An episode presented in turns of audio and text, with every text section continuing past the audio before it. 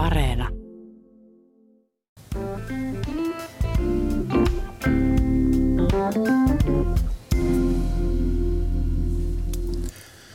Miksi käydään töissä tai miksi ei käydä töissä? Onko työ vain tapa saada rahaa varsinaista elämää varten vai haetaanko työstä onnea, omien kykyjen hyödyntämistä ja onnistumisen iloa? Ja ne työkaverit, paljonko sillä on merkitystä, millaisia ihmisiä siellä työpaikalla on? Evan eli Elinkeinoelämän tutkimuslaitoksen tutkimuspäällikkö Ilkka Haavisto, miksi te käytte töissä? Varmaan aika klassinen kuvio mulla, eli kyllä ne pääasialliset syyt on, on samat kuin varmaan kymmenellä tuhansilla, sadoilla tuhansilla suomalaisilla. Eli ensinnäkin niin mä saan tehdä töitä sellaisten asioiden kanssa, jotka kiinnostaa mua itseäni tavattomasti. Sitten toinen asia on se, että sillä mitä mä teen, niin mä ainakin itse koen, että siitä on jolle, jollekin muullekin iloa ja hyötyä, eikä sitäkään pidä väheksyä, että, että totta kai se on osa sitten äh, omaa ja oman perheen toimeentuloa, eli se on tällainen kolminaisuus. Niin siinä on, siinä on monia tekijöitä. Ette kuitenkaan naurahtanut tälle ajatukselle. Kun olen muutamilta ystäviltäni kysynyt samaa asiaa, niin he ovat ensin nauraneet, pitäneet sitä kysymystä niin kuin täysin järjettömänä, että totta kai ihmisen pitää käydä töissä. En, en mä sillä naurahtanut. E, se on, se on hyvä kysymys ja, ja varmaan sellainen, mitä itse kukin aina silloin tällöin pohtii, että, että, että mitä järkeä tässä on – miksi mennään, koska ei kaikkien kohdalla ole aina niin, että, että kokis esimerkiksi sitä, että, että saa tehdä juuri sellaisten asioiden kanssa, joka, jotka itseä kiinnostaa, taikka ei myöskään välttämättä ole niin, että, että, että aina näkee, että, että tästä mitä minä teen, niin on todella, todella hyötyä ja iloa jollekin muulle. Eli, eli mun mielestä se on se on itse asiassa sellainen kysymys, jota itse kunkin on varmaan aina hyvä kysyä, kysyä itseltään. Mm, mm. Mutta työ tosiaan tarkoittaa var- varmasti kaikille ihmisille myös muutakin kuin pelkästään rahaa, enemmän tai vähemmän. Ilman muuta. Ja onni on määritelty siten, että siis muun muassa siten, että se on potentiaalisten kykyjen aktualisoimista. Eli parhaimmillaan työelämä tarjoaa sitä ja samalla siis onnea, onnellisuutta. Niin töistä tosiaan haetaan myös niitä samoja asioita varmaan kuten golfissakin, että sitten kun onnistuu, niin se on kivaa. Juuri näin, eli, eli monet, monethan nykyään, nykyään puhuu tällaisesta kuin työn imusta, eli se on oikeastaan nykyään alkaa, alkaa olla jo niin kuin voi sanoa työn tekemisen yksi edellytys, että, että sitä työnteosta ainakin hetkittäin nauttii – ja, ja on sitä mieltä, että, että tässä mennään jollain tavalla eteenpäin, opin jotain uutta ja, ja sitten tosiaan tämä hyötyaspekti, eli se, että ja hyöty laajasti ymmärrettynä ei pelkästään nyt puhuta siitä, että, että joku tekee voittoa tai itsessään rahaa, vaan myöskin se, että se mitä minä teen, niin vie jotain asiaa, asiaa eteenpäin. Mm. Joku asia edistyy ja, ja, ja maailma muuttuu jollain tavalla paremmaksi on samalla hyödyksi muille ihmisille. Kyllä.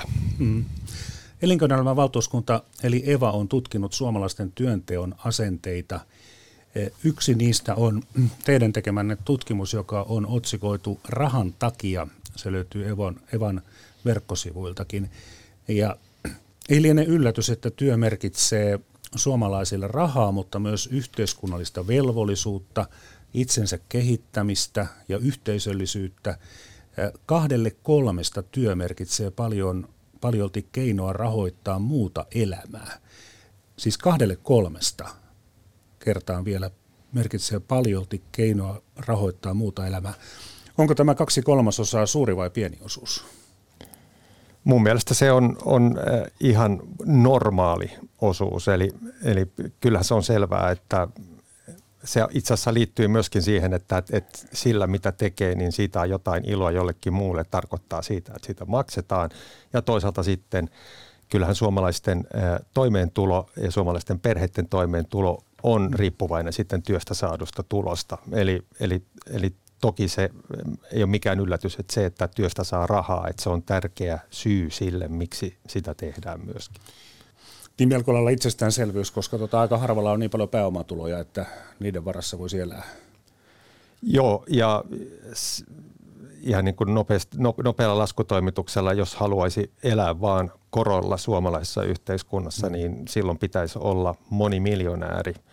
Ja sellaisessa tilanteessa oleva ihminen niin joutuu jo sitten näkemään aika paljon vaivaa niiden omaisuuteensa ja sijoituksensa hoitoon. Eli voi sanoa, että, että silloin se alkaa olla hänen työtään sitten se, että, että koittaa katsoa, että niitä pääomatuloja sieltä tulisi. Mm. Eli, eli varmaan Suomessa on aika vähän, vähän sellaisia, jotka, jotka vaan miettii, että, että mitäs golfrataa lähden seuraavana päivänä pelaamaan, että, että ei tarvitsisi miettiä työntekoa lainkaan taloudellisen ansana tai toimeentulon näkökulmasta. No sitten tietysti toinen vaihtoehto on se, että heittäytyy sosiaalituille. Eva on tutkinut myös siitä, että mitä mieltä ihmiset ovat perustulosta, niin sehän on sitten se yksi vaihtoehto. Niin, kyllähän jos, jos asia tiedustelee niiltä, jotka joutuu elämään sosiaalitukien varassa, niin, niin sillä tavalla se, se vaihtoehto ei ole hirveän houkutteleva, koska, koska eihän meidän, meidän sosiaaliturvajärjestelmä niin ole kovin lähelläkään perustuloa. Eli, eli oikeastaan kaikki, kaikki tuet, mitä meillä saa, niin ne on syyperustaisia taikka sitten tarveharkentaisia taikka sekä että. Eli mm. siihen liittyy niin kuin monia, monia sellaisia aspekteja alkaen siitä, että tuet on aika, aika niukkoja ja, ja sitten toinen on se, että, että kyllähän meillä kulttuurissa edelleen on, on, on tällainen ajatus myöskin, että joutilaana ei ole hyvä olla, että, että siihen liittyy ongelma ja, ja, ja tietenkin sosiaaliturvan käyttäjän näkökulmasta tällaista stigmaa myöskin, eh, eli syyllistämistä. Eh, et, että, että en mä usko, että se on kovin monelle sellainen, voi sanoa, tietoinen ja harkittu valinta, että teenpäs nyt näin.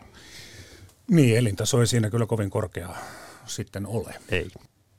Kun oli tutkittu, että kahdelle kolmesta työ merkitsee paljolti keinoa rahoittaa muuta elämää, niin oleellinen sana on tuossa paljolti.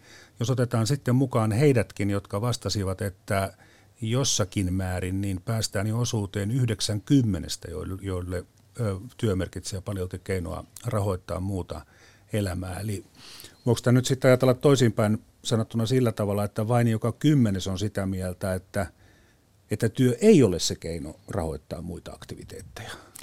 No joo, tavallaan voi. Eli tuossa meidän kyselyssä myöskin niin, niin kysyttiin niin päin, että että onko työ niin mieluisaa toimintaa, että sitä tekisi vaikka, vaikka ei saisi siitä mitään korvausta, niin sekin osuus oli semmoinen suurin piirtein kymmenyksen verran, joka oli, joka oli ehdottomasti sitä mieltä, että, että kyllä minä tekisin, vaikka en mitään korvausta siitä saiskaan. Eli, eli joo, voi, voi tulkita oikein hyvin noin. Toisaalta sehän on hienoa, että, että on ihmisiä, joilla on niin upea työ, No, tietysti voi ajatella niinkin päin, että olisi vielä hienompaa, jos olisi enemmän kuin 10 prosenttia. Niin. Kyllä. Niin. Elinkeinoelämän tutkimuslaitoksen tutkimuspäällikkö Ilkka Haavisto, onko jotakin tietoa tai edes semmoista perusteltua arvausta siitä, että ketkä sitten eivät välitä työstä saaduista tuloista? Joo, on sitä jonkin verran, jonkin verran tutkimustietoakin olemassa. Eli, eli se ehkä ei ole niinkään, niinkään tällainen vaikka nyt pääomatuloilla elelevä, elelevä niin kuin iso, iso luokka siellä jossain ylhäällä tulojakaumassa, mutta eläkeläiset monta kertaa tänä päivänä palailee, palailee työelämään ja, ja heillähän tavallaan perustoimeentulo on usein nykyään mm. työeläkkeen turvaama. Eli se ansaintamotiivi ei välttämättä ole, ole niin hirveän paljon siinä pinnalla, vaan, vaan ajatuksena on enem, enemmän se, että pääsee takaisin tekemään töitä, saa takaisin sen mahdollisesti sen työyhteisön, jossa ei ole ollut. Toisaalta sinne ei välttämättä ole pakko mennä tai välttämättä pakko olla pitkään, eli voi mennä tekemään keikkaa. Ja tämä on sellainen ilmiö, joka, joka on nyt itse asiassa ihan viime aikoina yleistynyt äh, hienolla tavalla äh, sen myötä, kun, kun suuret ikäluokat alkaa olla eläkkeellä. Eli siellä on paljon, paljon työkykystä ja, ja osaavaa väkeä, jotka, jotka, jotka tekee, tekee palailee aina silloin tällöin työelämään ja antaa, antaa sinne panostaan ja, ja tuskin he sinne tulisi, ellei, ellei he kokisi sitä mielekkääksi. Hmm. Vaihtelua siihen muuhun elämään. Kyllä. Niin, niin. Ja se on, se on totta kai varmaan itsestäänselvyys, mutta sanon kuitenkin, että sehän on yhteiskunnan ja työnantajien kannalta erittäin hyvä asia, että on olemassa tällainen työvoimareservi. Se on ihan välttämätön eh, tällä hetkellä, koska meillähän on sellainen tilanne, että, että meidän, meidän työikäinen väestö tällä hetkellä kutistuisi, jos meillä ei olisi maahanmuuttoa. Ja tarkoittaa sitä, että periaatteessa Suomessa kannattaa, kannattaa tutkia kaikki tällaiset eh, työelämän reservit, joista, joista voisi saada ihmisiä mukaan, mukaan työelämään – antamaan panostaan korteaan kekoon tähän, tähän yhteiseen mm. hyvään myöskin sitten. No entäpä sitten nuoret?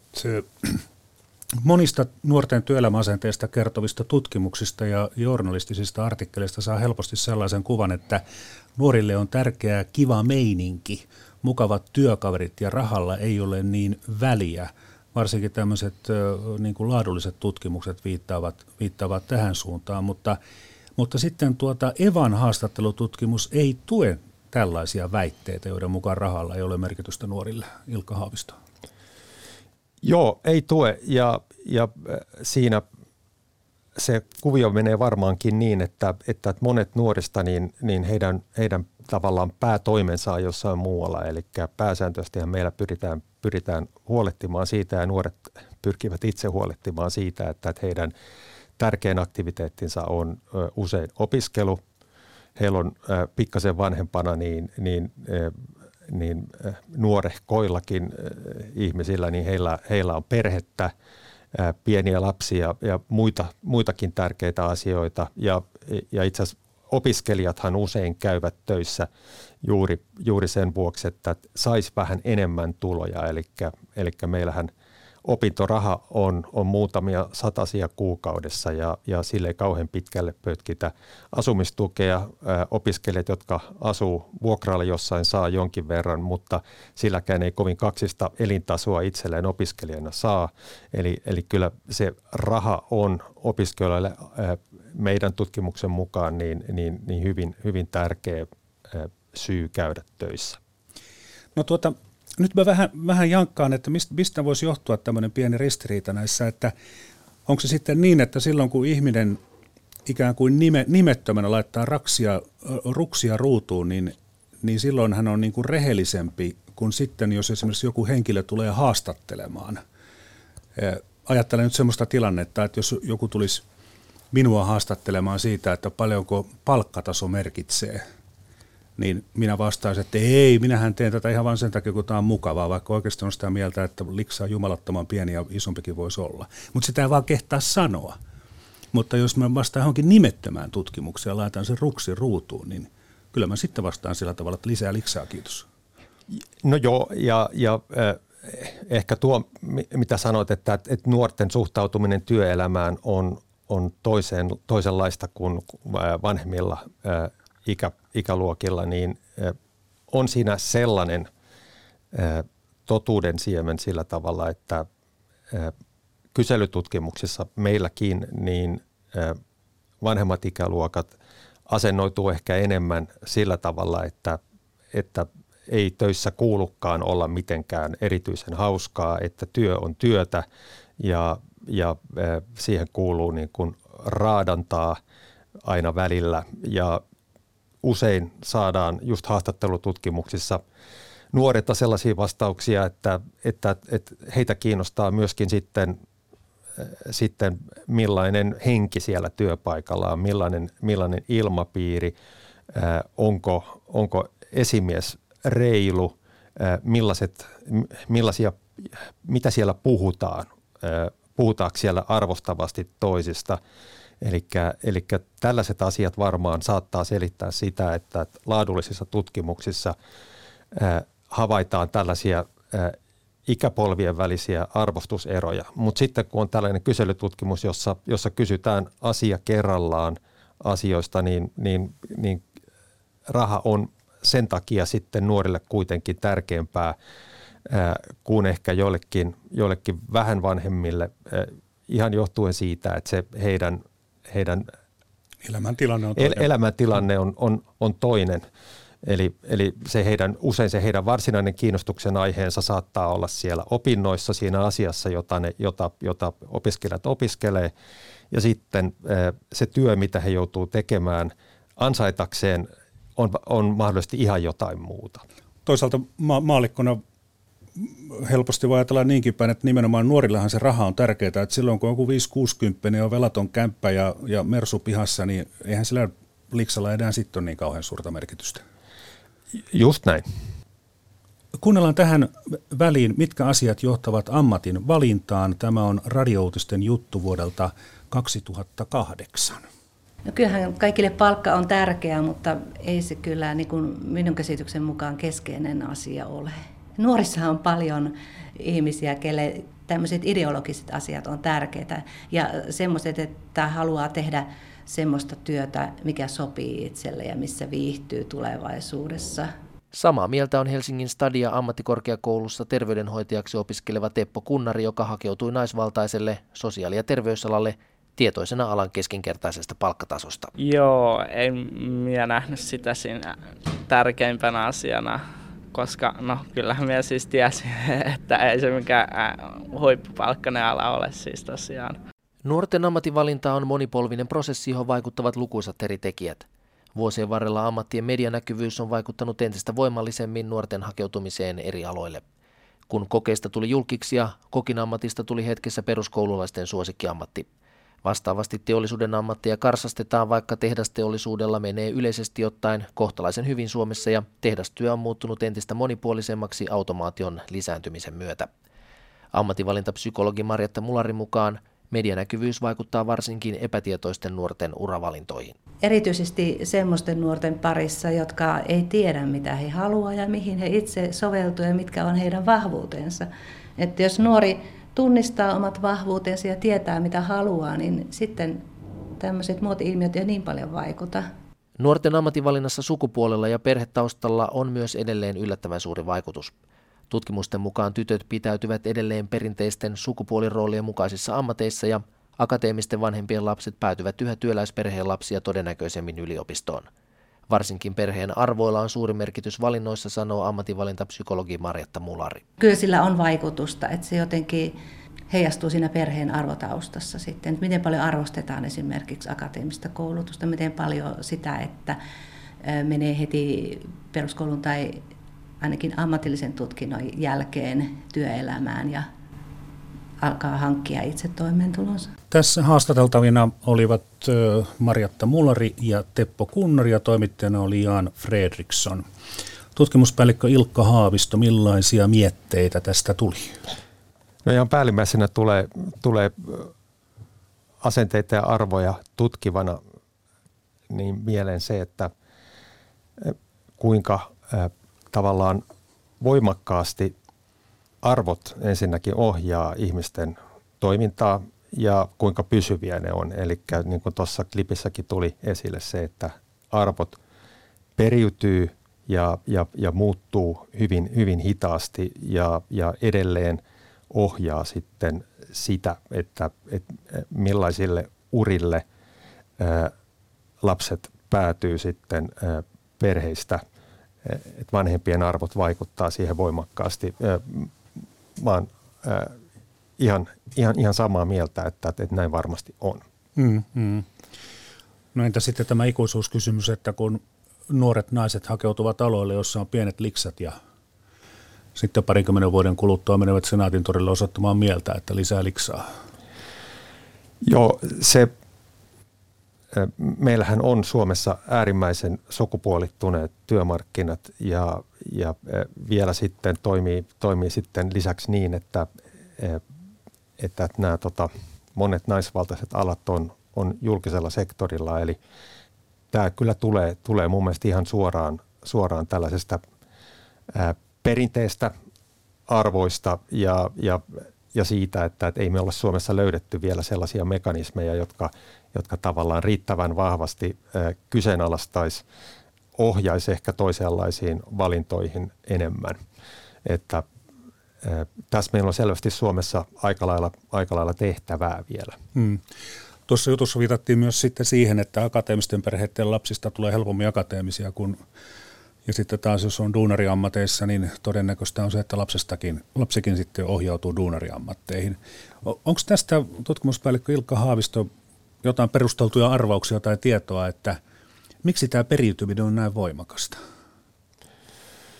Kyllä se johtuu tuosta ihan minusta hyvin tuossa tipissä tuotiin se, se esille, että, että tavallaan siinä on myöskin se, se aspekti, että, että se tietyn työn, tietyn ammatin arvostus niin periytyy vanhemmilta lapsille.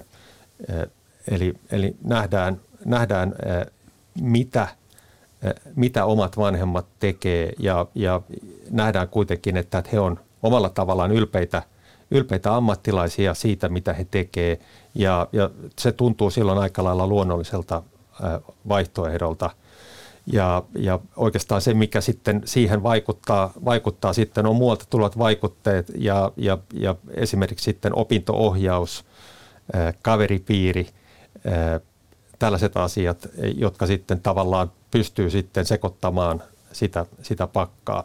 Mutta mun mielestä se on tällainen aika, aika luonnollinen, luonnollinen selitys, että, että kyllä kotitausta ohjaa, ohjaa todella paljon. Hmm erittäin voimakkaasti peruskoulu-uudistuksesta huolimatta ja siitä huolimatta, että esimerkiksi opiskelu ei enää tarvitse omaa varallisuutta tai perheen varallisuutta tai suvun varallisuutta, niin sitä huolimatta se korrelaatio on hyvin voimakas. Kyllä. Vähän yli puolet meistä on sitä mieltä tässä Evan tutkimuksen mukaan, että työnteko on yhteiskunnallinen velvollisuus, siis paljolti, ja tässäkin jos lasketaan mukaan jossakin määrin vastanneet, niin päästään taas sinne melkein 90 prosenttiin tienoille, eli Eli todellakin työnteko on yhteiskunnallinen velvollisuus. Tähän kuulostaa ihan, ihan hurjan suurelta määrältä. Joo, silloin oikeastaan niin kuin voisi sanoa kaksi, kaksi pohjavirtausta, josta, josta toinen pohjaa tähän voi sanoa protestanttiseen työkulttuuriin, eli, eli siihen tavallaan yhteiskunnalliseen perusolettamaan, että että, että ihmisen on hyvä tehdä ja ihmisen pitää tehdä töitä. Se on yksi. Ja toinen on sitten, sitten, äh, sitten tämä yhteiskunnallinen viesti siitä, että, että jokaisen, työn, jokaisen työ on arvokasta paitsi hänelle itselleen, niin myös kaikille muille, koska sitä tarvitaan tämän hyvinvointiyhteiskunnan rahoittamiseksi. Ja tämähän on sellainen viesti, jota tässä viime aikoina on aika paljon, aika paljon rummutettu myöskin, että aika harva viikko menee ohitse sillä tavalla, etteikö uutissa jossain kohtaa kerrottaisi siitä, että mikä nyt on työllisyysaste. Ja se syy, minkä takia sitä työllisyysastetta kytätään, on se, että, että jokainen ihminen, joka on töissä, niin maksaa myöskin veroja siihen yhteiseen kassaan. Mm. Oli muuten muistaakseni poliitikko Mauno Koivisto, joka ihan oli ensimmäisiä merkittäviä poliitikkoja, jotka Suomen taloushistoriassa sanovat, että työttömyysprosentilla ei ole mitään väliä, että oleellinen on se, se työllisyysaste, kun 70-luvulla tuijotettiin aina sitä työ, työttömyysprosenttia. Joo, jo, itse asiassa mehän juuri nyt äh, saavutettiin Suomessa äh, sama, äh, sama työllisyysaste kuin mitä meillä oli korkeimmillaan ennen 90-luvun lamaa. Eli taidettiin päästä nyt sinne päästiinkö me nyt 74 4 prosenttiin ja, ja edellisen kerran kun siellä oltiin, niin oltiin, olisiko ollut vuonna 1989. Mm. Ja, ja tosi heittelehti sitten vuoden aikojen se, mukaan, että se on 70-75 siinä. Joo. Ilkka Haavisto, onko se muuten riittävä? Pitäisikö se olla 80? Kyllä sen pitäisi olla, olla vaan korkeampi, eli, eli meidän meidän niin kuin nämä verrokkimaat, joissa on tavallaan samankaltainen hyvin laaja julkinen sektori, niin kuin muut Pohjoismaat, Tanska, Ruotsi, Norja, niin, niin kyllä siellä ollaan, ollaan siellä 80 tietämillä, eli, eli kyllä vielä sinne, sinne niin kuin ylöspäin on varaa vielä päästä. Niin sitten tällä hetkellä hyvinvointivaltio pysyy pystyssä velanotolla, mutta jos se, jos se tulisi toimeen omillaan, niin sitten pitäisi olla joku 80. Silloin pitäisi olla lä- lähempänä 80, että, että se toki sitten edellyttää sitä, että kaikki melkein nämä työvoimareservit, joista tuossa edellä puhuttiin, niin olisi sitten, olisi sitten jollain tavalla perattu ja katsottu, mitä siellä voidaan mm. tehdä. No sitten semmoinen tyhmä kysymys tähän, että kun se työllisyysaste lasketaan siis työikäisen, että kuinka moni työikäisestä väestöstä on töissä, mutta onhan sitten työikäisiä esimerkiksi opiskelijoina ja armeijassa ja äitiyslomalla, että Kyllä, mutta... Ei se nyt kovin lähelle sataa voi mennä. No, no nämä näitä kaikkia, kaikki näitä työvoimareservejä, eli, eli kyllähän meillä on tehty aloitteita siitä, että meillä pitäisi tarkastella kotihoidon tuen kestoa, pitäisikö sen olla, olla lyhyempi, jotta, jotta pienten lasten äidit saataisiin saatais aikaisemmin töihin. Aina silloin tällöin meillä on, on väläytetty ajatusta myöskin siitä, että, että asevelvollisuudesta luovuttaisiin. Ei taida olla kovin ajankohtainen asia juuri nyt. Ja sitten meillä on, on tehty kuumeisesti töitä sen eteen, että, että opiskeluaikoja saataisiin lyhennettyä. Eli, eli kyllähän meillä juuri hiljattain uudistettiin yliopistojen ja korkeakoulujen sisäänpääsy menettelyä niin, että, että, että ihmiset ei ainakaan joutuisi viettämään kovin montaa välivuotta pyrkiessään sisälle yliopistoihin. Eli, meillähän tämä koulutusputki on tosi pitkä ja ihmiset tulee verrattain myöhään työelämään. Eli, eli kyllähän sieltäkin on varmasti sitten, sitten saatavissa, mutta ei, ei näistä oikein mikään ole kovin sellainen alhaalla roikkuva hedelmä, jolla sitä työllisyysastetta mm. saataisiin nostettua. Heti tuli mieleen monia semmoisia aineita, jotka ovat pakollisia sekä ammattikouluissa että korkeakouluissa, josta varmaan moni nuori haluaisi päästä eroon. Että tuo suunnitelma voi joskus jopa toteutuakin, varsinkin jos, varsinkin jos nuoret itse pääsevät päättämään, että mitä opiskelee vähemmän. No joo, se ei liity nyt tähän, tähän asiaan mitenkään. Tässä Evan tutkimuksessa tosiaan siis, jos otetaan mukaan tämä, siis tämä väite, eli, eli työnteko on yhteiskunnallinen velvollisuus, niin niin siinä vähän yli puolet oli sitä mieltä, että se on paljolti, ja sitten jos oli jossain määrin lasketaan mukaan, niin 90 prosenttia, niin luulisi, että ajan saatossa tämä velvollisuus vähenisi. Tarkoitan siis sitä, että kun elintaso nousee, niin, niin osa ehkä elintason noususta voitaisiin sitten käyttää siihen, että tehtäisiin niin kuin töitä vähemmän No ja toisaalta onhan sekin velvollisuus, että vaikka tekisi osa-aikatyötä. Että tämä nyt on vähän miten tämän ajattelee. Mm. Mutta, mutta tuota, Evan vuoden 2010 tehdyssä tutkimuksessa työntekoa velvollisuutena piti huomattavasti pienempi osa kuin tässä vuoden 2019 tutkimuksessa. Tutkimuspäällikkö Ilkka Haavisto, mistä tämä voi johtua, että tämä on vaan niin kuin vahvistunut kymmenen vuoden aikana?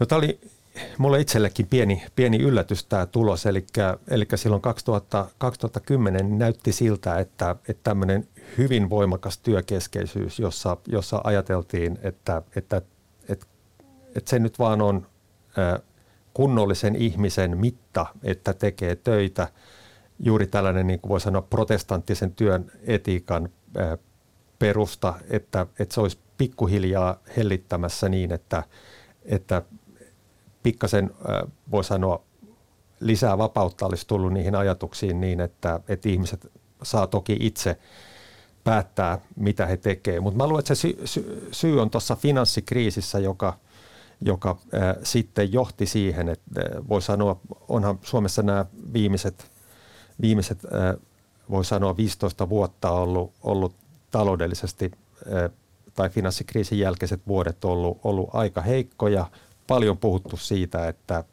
että, että kaikki tarvitaan töihin. Jotkut, jotkuthan on mennyt niin pitkälle, mä meinasin, meinasin juoda kahvit väärään kurkkuun, kun, kun luin aikoinaan, aikoinaan Juhana Vartiaisen Helsingin nykyisen ylipormestarin kirjoituksen, jossa hän veti sellaisen johtopäätöksen, että, että tarkkaan ottaen, koska suomalainen yhteiskunta on sellainen kuin se on, niin tarkkaan ottaen ihmiset eivät enää omista omaa työpanostaan. ja sillä hän halusi vaan sillä tavalla järkyttää ihmisiä havainnollistamaan, että, että, että tämä meidän koneemme ei toimi, jos liian moni ihminen valitsisi joutilaisuuden.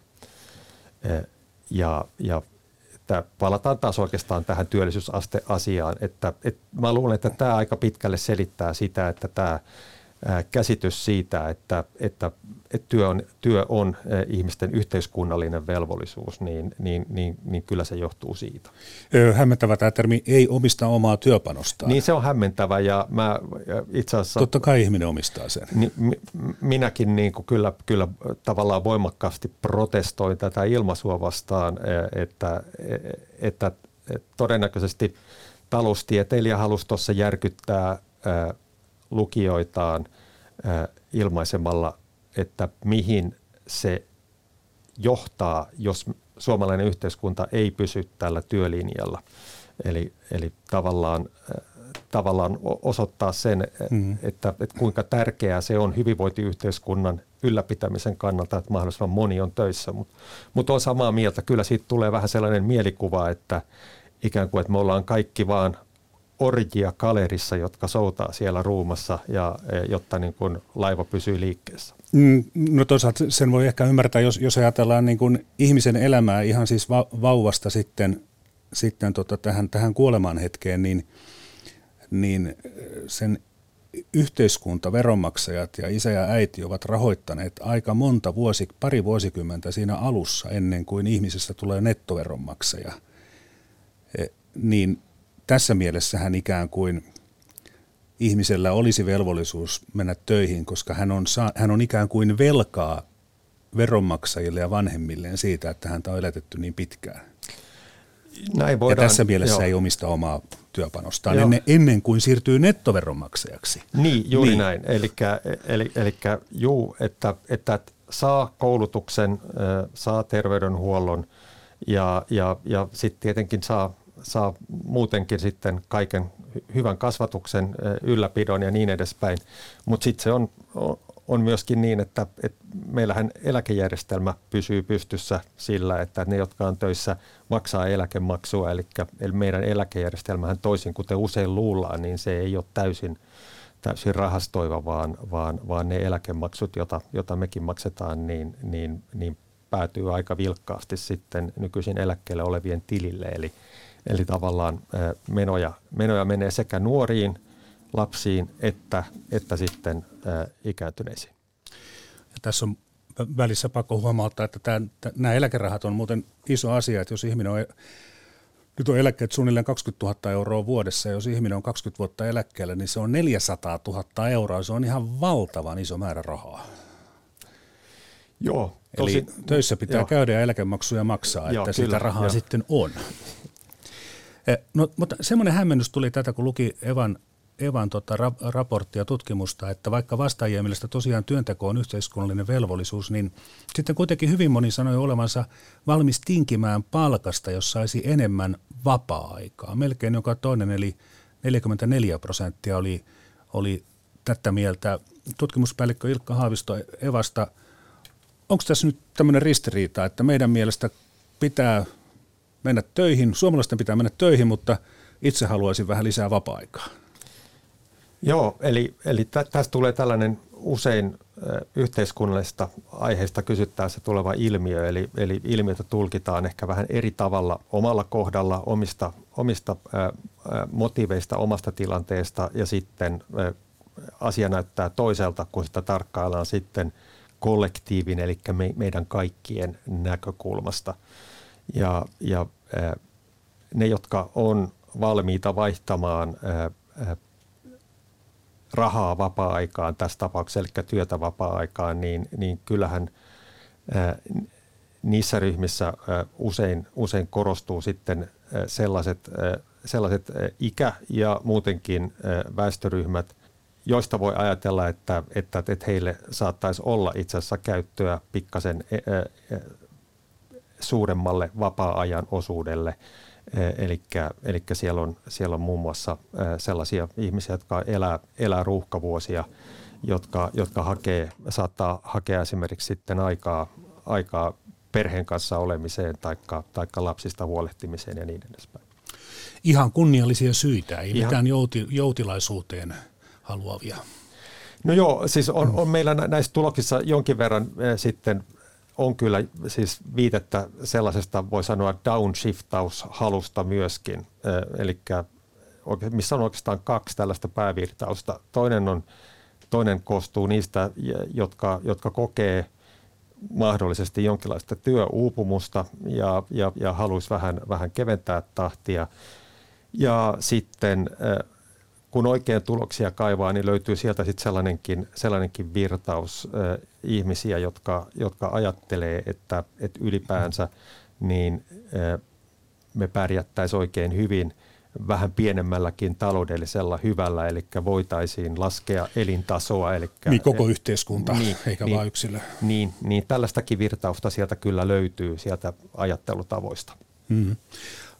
Kuunnell, kuunnellaan ja arvioikaamme, mit, mitkä asenteet ovat muuttuneet ja mitkä eivät viimeisen kolmen vuosikymmenen aikana. Tässä on tänään iltapäivän lähetyksessä haastateltavana johtaja Jyrki Haikonen Evasta ja toimittajana on Terttu Lensu. Jyrki Haikonen, sinä sanoit, että tämän tutkimuksen valossa Suomen kansa on parhaillaan taistelemassa suuressa muutoskamppailussa – ja entinen aika ei palaa. Totakin uutta on tulossa. Entinen aika ei palaa. Euroopassa on tapahtunut niin suuria poliittisia muutoksia, Itä-Eurooppa ja niin poispäin. Samoin taloudellisessa kulttuurissa, teknologiassa, kaikessa. Ja myöskin tämä globaalinen taso, siis maapallon taso on tulossa. Me nyt keskustelemme EUstä ja Euroopan, tai Euroopan yhteisön jäsenyydestä. Sen takana on kuitenkin paljon suurempi maailma. Emme me tule jäämään edes tähän EU-keskusteluun. Ja tällä tavalla näemme, että, että, että, Suom- että tämä on tällainen poikkeuksellisen suuren muutoskamppailun aika – jossa meidän kaikkien on, on etsittävä vähän parempia toimintatapoja. Toisaalta tehokkaampia toimi, toimintatapoja, toisaalta ehkä myöskin moraalisesti korkeampi tasoisia toimintatapoja. Näitä vaatimuksia kohdistuu nyt erityisesti poliitikkoihin, yritysjohtajiin, mutta luultavasti kohdistamme niitä myöskin toinen toisiimme. Aiemman Evan tutkimuksen mukaan pahin suomalainen ristiriita oli taloudellisen kasvun ja luonnon suojelun välinen ristiriita. Tämä ongelma ei ole enää polttava. Taloudellinen kasvu on saanut nyt selvästi lisää kannatusta. Se johtuu varmaan pääsääntöisesti lamasta ja tästä tilanteestamme. Vielä kaksi vuotta sitten yritysten ja luonnonsuojelun välinen ristiriita oli johtava ristiriita kaikista mahdollisista ristiriidoista, niin nyt se on pudonnut monta pykälää alemmaksi. Tämä, tämä kehitys nyt viittaa siihen, että toisaalta Suomessa on, on ehkä pystytty hoitamaan otettu ympäristökysymykset vakavasti. Toisaalta sitten merkit on varmaan vaikuttaa se, että on tullut uusia vaaratekijöitä, uusia ristiriitoja, uusia ongelmia ja ympäristö on ikään kuin, ympäristö, joka oli niin kuin 80-luvun voimakas nousia, on ikään kuin jäämässä pikkusen näiden uusien ristiriitojen tai uusien pelkotilojen taustalle. Mitä ajatuksia tämä herätti? Joo, Jyrki Haikonen tuossa kommentoi vuoden 1993 Evan arvo- ja asennetutkimusta mm. ja tulokset on, on mullekin tuttuja ja 90-luvun alun lama, niin se oli valtava shokki suomalaiselle yhteiskunnalle ja, ja se vieläkin näkyy näissä meidän tutkimusten aikasarjakuvaissa sellaisena pomppuna, jolloin, jolloin eh, ihmiset eh, ajatteli monesta asiasta sillä tavalla, että, että entinen on mennyttä ja nyt astutaan kokonaan uuteen aikaan. Ja mun mielestä tuossa klipissä eh, tuli hyvin, hyvin esille joitain tällaisia asioita.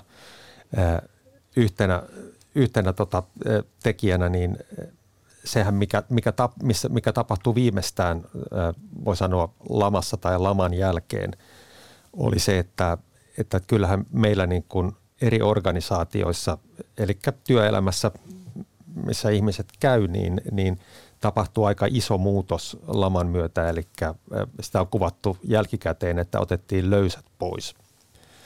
Eli, eli työtahti, työtahti saatto, saatto kiristyä, tuli uudenlaista teknologiaa, automatisaatiota, jotkut työtehtävät katos kokonaan tietyillä aloilla. Hyvä esimerkki oli esimerkiksi pankkiala, jossa, jossa yhtäkkiä tietokoneet korvas ison määrän työntekijöitä. Se, että ihmiset rupesivat hoitamaan pankkiasioitaan kotona tietokoneella 90-luvun mittaan, niin, niin, niin ties siellä valtavaa myllerrystä ja muutosta. Ja tuossa mun mielestä e, ennustettiin sitä, mitä on, on, on tapahtuman, niin, niin, niin kohtuullisen hyvin löysät pois, kun seuraa julkista keskustelua, saa sellaisen kuvan, että suomalaisesta työelämästä on todellakin vedetty nämä kaikki löysät pois. Kaikilla työpaikoilla on valtava kiire, eikä töitä ehdi tehdä kunnolla. Työ rasittaa liikaa, väsyttää, ahdistaa. Ja tässä Evan haastattelututkimuksessa myös kolme neljästä on sitä mieltä, että suomalaisilla työpaikoilla työskennellään nykyisin ylikierroksilla, mutta samaan aikaan sitten kuitenkin vain vähän päälle kymmenesosa vastaajista ilmoitti olevansa tyytymätön omaan työhönsä nykyisen työnantajan palveluksessa. Eli ajatellaanko tässä nyt sillä tavalla, että vaikka mulla on töissä ihan, ihan mukavaa eikä ole liian kiire, mutta tota, saamani tiedon mukaan kaikilla muilla on. Joo, näin se menee. Eli tässä ollaan taas uudestaan siinä samassa, että kun asiaa arvioidaan omalla kohdalla, niin ihmisillä on tapana olla luottavaisempia – ja sitten kun arvioidaan kollektiivin kohdalla, eli mitenkäs meillä yleisesti menee tai miten muilla mennään, niin ollaan varautuneempia, ollaan pessimistisempia, ollaan synkempiä mm. niissä arvioissa. Ja, ja tässä on aina ollut tällainen paradoksi, että, että jos kysytään omalta kohdaltaan, että, että, että ää, oletko tyytyväinen, onko työssä kivaa, niin yleensä – lippu nousee ja, ja väki sanoo, että kyllä ei tässä mitään, mutta sitten se yleinen arvio on, on paljon, paljon synkempi. Ni, niin eikö se ole näissä tota, talousennusteissakin, kun ihmisiltä kysytään, että mitä mieltä he ovat parin seuraavan vuoden talouskehityksestä, niin, niin taitaa käydä niin, että ihmiset vastaavat, että, jo, että oma talous kehittyy ihan myönteisesti, mutta koko yhteiskunnan talous ei. Joo, ja tämä on ihan tavallaan systemaattinen ero myöskin itse asiassa, nyt vaikka kysyttiin pandemian kohdalla meidän kyselyissä, että, että onko huolissaan pandemiasta oman talouden kohdalta, niin ihmiset oli jonkin verran huolissaan, mutta sitten ovatko he huolissaan Suomen talouden kohdalta, ne oli, olivat hyvin huolissaan. Eli Eli, eli se totuus on varmaan jossain siinä suurin piirtein puolessa välissä, eli, eli tämä on itse asiassa ihan näissä tutkimuksissa todettu tällainen, voi sanoa, systemaattinen painotusero tai jopa harha sillä tavalla, että, omaa asemaa arvioidaan ehkä vähän ylioptimisesti, ylioptimistisesti ja sitten kollektiivin tilannetta vähän turhankin pessimistisesti.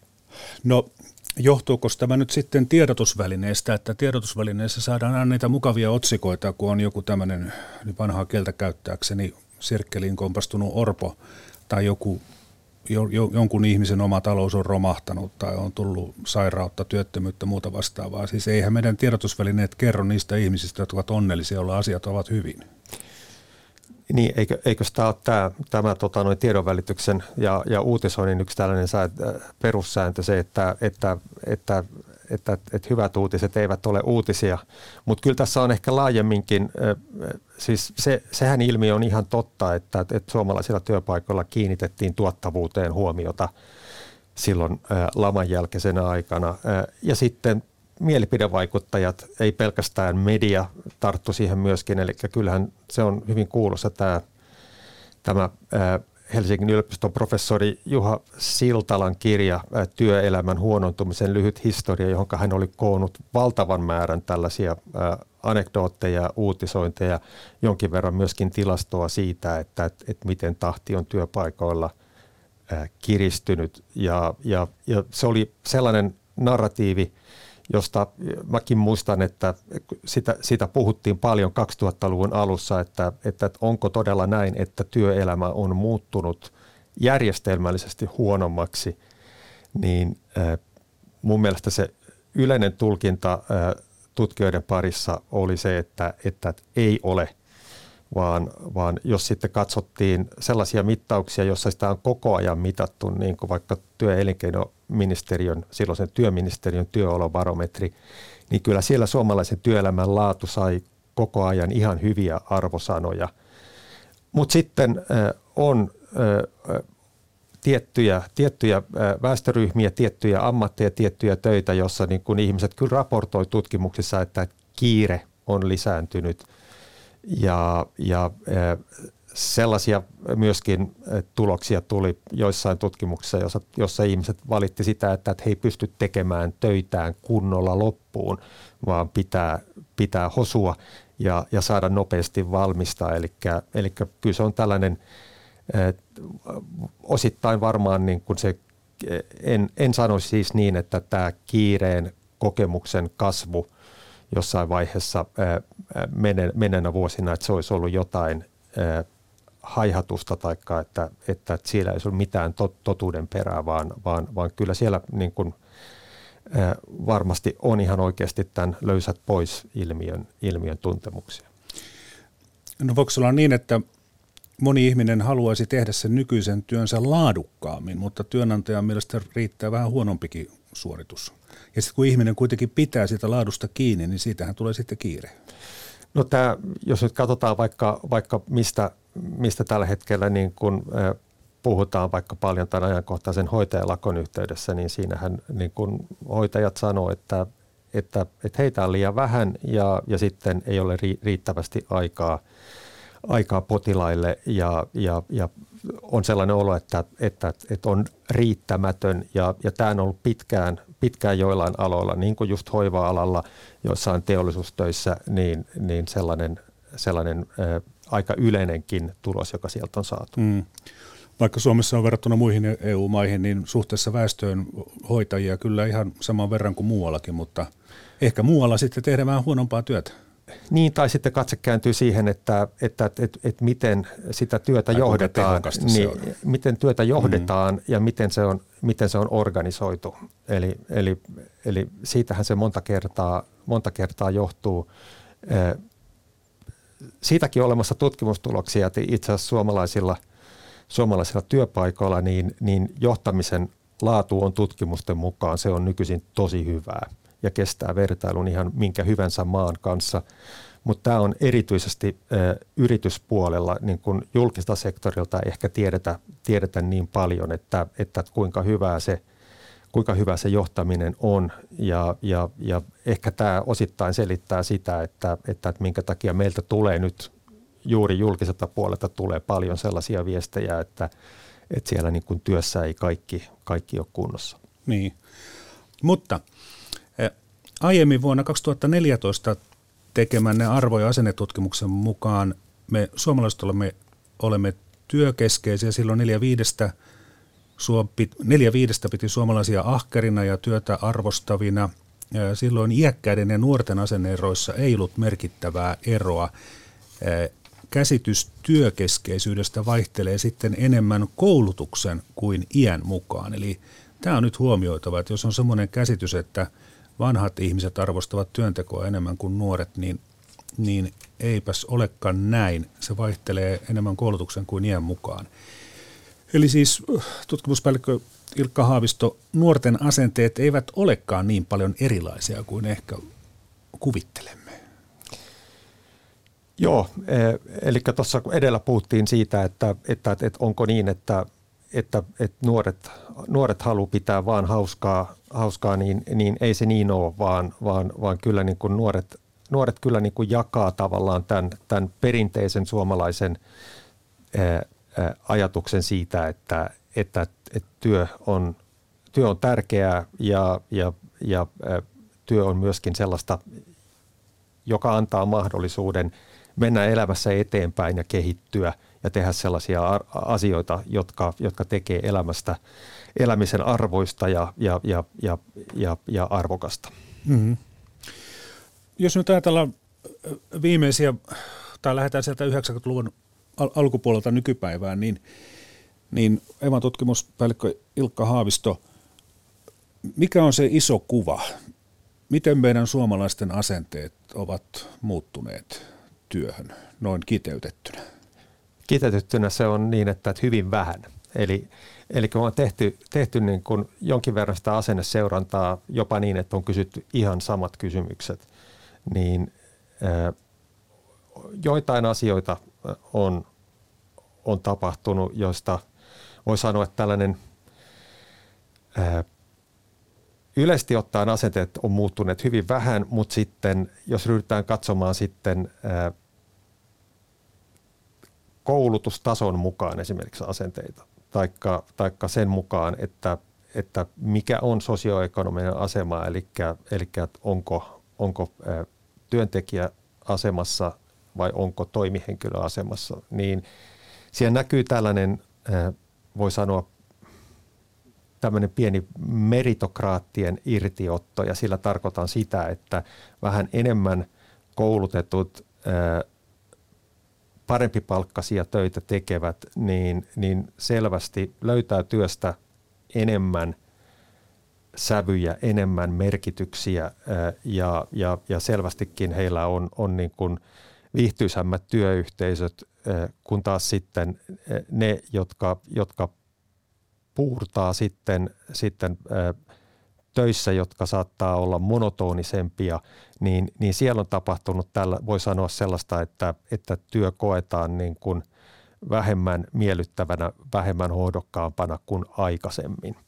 Eli, eli, eli tällainen, tällainen niin kuin siirtymä, siirtymä ehkä siellä työelämän asenteiden sisällä on tapahtunut. Mutta muuten, muuten se suhtautuminen siihen työntekoon, työn asema, niin on edelleen ennallaan. Toki se, mikä on tapahtunut 90-luvulta tähän päivään, on se, että, että, ihmiset näyttäisivät arvostavan harrastuksiaan korkeammalle kuin aikaisemmin. Eli sillä tavalla myöskin niin kuin vapaa-ajan arvostus on, on lisääntynyt. Ja kun me kysyttiin yhdessä tutkimuksessa, että haluaisiko muuttaa joltain osin ä, ajan käyttöään, ja kysyttiin siis tarkemmin kuin se, että, että haluaisiko enemmän vapaa-aikaa ja vaikka valmis vähän maksamaan siitä sillä tavalla, että palkka olisi alentunut, niin, niin se, mitä ihmiset, mihin ihmiset olisi sitten panostaneet, niin olisi ollut heidän omat harrastuksensa. Ja siinä voi olla kyse tällaisesta, voi sanoa myöskin ikäpolvien välisestä erosta. Eli